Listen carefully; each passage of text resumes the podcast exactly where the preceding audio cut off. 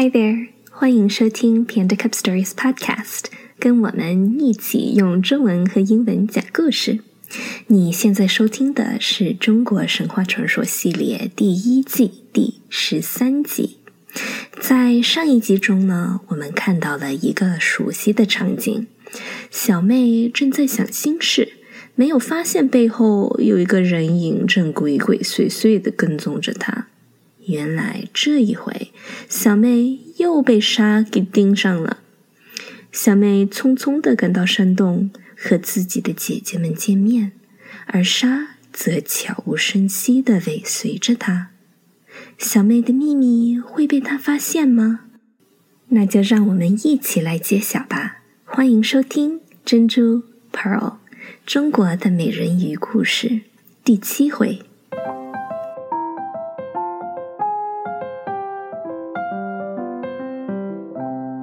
Chapter Nineteen，第十九章，Shadow，影。沙没有找到他想要的那种酒，只好揣着一壶味道平平的米酒，边走边喝，还不忘抱怨自己的运气太差。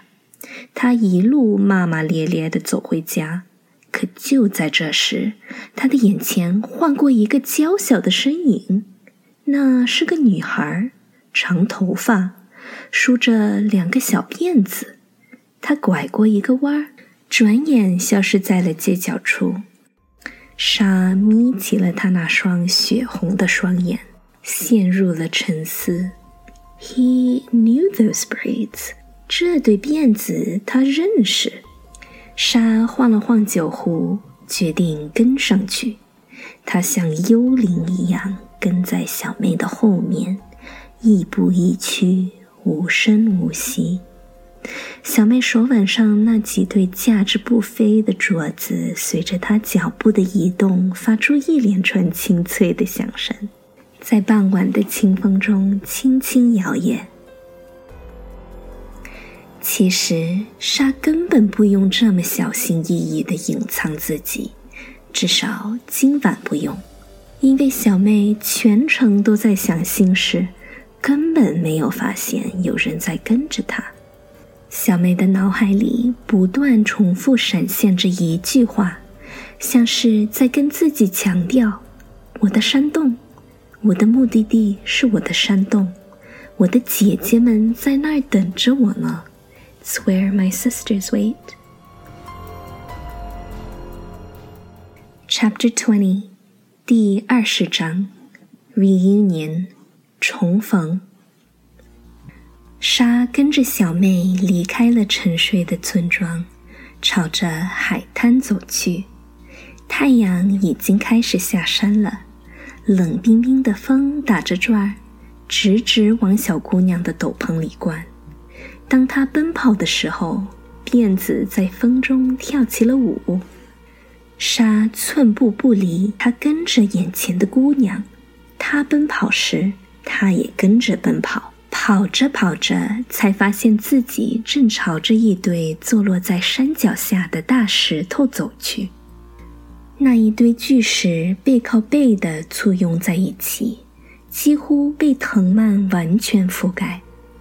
沙停下脚步，远远观望着。只见小姑娘在那堆石头跟前停下了脚步，随后抬手揭开密密麻麻的爬山虎藤蔓，一下子消失在了石头堆里面。沙眼睁睁地看着这一幕，心里别提有多惊讶了。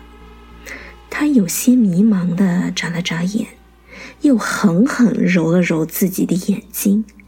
可他刚刚绝对没有看错，那丫头就是不见了。She had disappeared。沙飞快地吞下壶里剩下的一点酒，便迫不及待地来到了姑娘消失的地方。他伸出手摸了摸坚硬的石头壁，可谁知道，他摸着摸着，却突然停了下来。这是什么？What was this？原来沙摸到的这块地方没有被厚厚的爬山虎包裹，而是堪堪空出了一大块。他把周围的爬山虎一掀，便看到了山洞的入口。入口很窄，只能一个人通过。从入口的外面看去，黑黝黝的洞里似乎闪烁着一丝微弱的灯光。沙毫不犹豫地往洞里钻。通过入口时，沙的大肚子狠狠硌着左右的岩石，可疼了。不过，他最终还是挤进了洞里。沙在黑暗中小心翼翼地摸索着前进，累得汗流浃背。终于，他在不远处找到了一堆可供藏身的大石头，于是便躲到了他们后面，半蹲了下来，从石头的缝隙间向前看去。沙正惊地盯着眼前的一幕。看样子，那姑娘正坐在一个很大的水晶池的中间，她的秀发散落下来，像美丽的扇子一样在水中展开。虽然只看见了女孩的背影，但沙一眼就认出了她。这可不就是他一路跟踪的那丫头吗？别的他不敢说，就那串闪闪发光的镯子。哼，他不可能认错。小妹静静的在水中坐着，仿佛开成了一朵清丽的莲花。她双眼紧闭，举起双手，她的手上除了一串串海之心以外，什么也没有。在山洞幽微的光线下，她的皮肤像珍珠一样闪着光芒。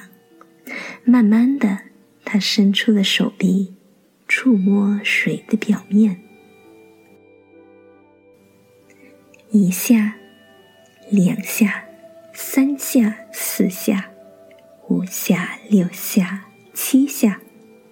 轻轻的，小妹用手指点了点水面。她每点一下，一缕亮光就从她的指尖下升起。光芒越来越亮，越来越亮，直到最后，所有的光芒连成了一片，在它的周围形成了一个圆形的光环。小妹 slowly 慢慢的睁开了眼睛，光芒散去，站在小妹面前的是她的七个姐姐。她们一个接着一个朝小妹游去，轮流拥抱了心爱的妹妹。我们亲爱的妹妹，从我们上次见面到现在，已经过去很久了。大姐首先发话了，她温柔地凝视着小妹，蓝色眼睛里满是深邃和平和。肯定是有什么特别的事。或什么特别的人，让我们的小妹舍不得离开呢？三姐眨着一双琥珀色的眼睛，打趣的笑道。听罢，小妹的脸上瞬间泛起一层红晕。那一刻，她想到了海。一番羞涩掩饰过后，她抬起头直视姐姐们，决定和她们好好谈一谈。Chapter Twenty One，第二十一章，The Choice，抉择。小妹看着姐姐们，认真的说道：“姐姐们，我想留下来，留在人类的世界。”大姐严肃道：“你可以留下来，但是四个月圆之夜以后，我们的法力就会失效。”那个时候，你就必须离开。小妹局促不安的吞咽了一下，这她早就知道了。可她想知道的其实是，但是，白，要是四个月圆之夜过后，我还想继续待下去呢。要是我想一直一直待下去呢？小妹有些羞涩地看着姐姐们，小声说出了自己的愿望。几位姐姐们一听，面面相觑，难掩惊讶。三姐别有深意地瞥了妹妹一眼，随即笑着摇了摇头。大姐似乎一点也不惊讶，她只是叹了一口气。你说你想留下来，也不是没有办法。她慢慢开口道。小梅一听，兴奋的整颗心都雀跃起来。大姐却话锋一转，继续道：“但是。”你选择的注定是一条充满泪水和心酸的道路。小梅的笑容渐渐僵住了。此时，三姐继续道：“作为海的女儿，我们的海之心随着潮汐的变化不停跳动着。只要大海照常潮起潮落，我们就能够继续活着。”就像潮水一样，我们能够踏足陆地，能够见识它的广阔和美丽。说到这，小梅的其他几个姐姐们点点头，表示赞同。她们想到了多年前自己曾经在陆地上度过的美好时光，眼眶不禁有些湿润。这时，三姐又加了一句：“但是。”总有一天，我们要跟随那送我们上岸的潮水，再次回到大海。像我们这样的仙女是不能够长久的留在陆地上的，只有人类才可以。大姐接过三姐的话头，总结道：“但是你却渴望一种新的可能。”那现在，姐姐就告诉你，要想一直留在陆地上，你就必须真正的变成人类。听到大姐的最后一句话，小妹只觉得自己的脑袋嗡的一声，真的要付出这么大的代价吗？可是他转念想到自己在人类世界所体验的种种美好。一颗普通种子里孕育的伟大生命，一片水果里蕴含的灿烂阳光，渔民们口口相传的故事，还有海腼腆的微笑，他坚强的双臂，他舍不得这一切，他必须留下来。又或许，早在离开深海家园的那一天，他就已经下定了决心。我选择成为人类，I choose this。请姐姐们告诉我应该怎么做。姐姐们有些担忧的互相对视了一番，三姐靠在二姐耳边窃窃私语了一阵，随后两人不约而同地看向小妹，其中一位姐姐眼里满是赞许，另一位则有些伤感。四姐什么话也没说，她那翠绿的双眸里涌动着难以名状的情绪。五姐、六姐、七姐也不言语，她们只是默默地牵起手，一致凝视着小妹。大姐用一双蓝眼睛敏锐地注视着小妹，最后答道：“想要真正成为人类，你必须去爱。”然后获得别人的爱。想要真正成为人类，你必须放弃永生，而爱你的那个人也必须和你一起做出这个选择。可是，在海的眼里，我就是一个普通的渔村姑娘呀。他不知道我究竟是谁，也不了解我的过去。小妹有些疑惑。二姐摇了摇头。她拉过小妹的手，看着小妹的眼睛说道：“哎，亲爱的小妹，你的心上人必须接受那个真实的你。但是，拥有这样宽容的心的人类甚少。大姐插话道：“请务必牢记，绝对不能在他面前施展魔法来证明自己的身份，因为如果你通过这种方式去说服他，他的心就会停止跳动。”而他的身体也将会永远的消失在这世界上。小妹震惊的盯着大姐，一句话也说不出来。大姐抬手摸摸小妹的脸，爱怜的说道：“孩子，要知道，信任这个东西是强迫不来的。”她的声音里隐隐嵌着一丝忧伤。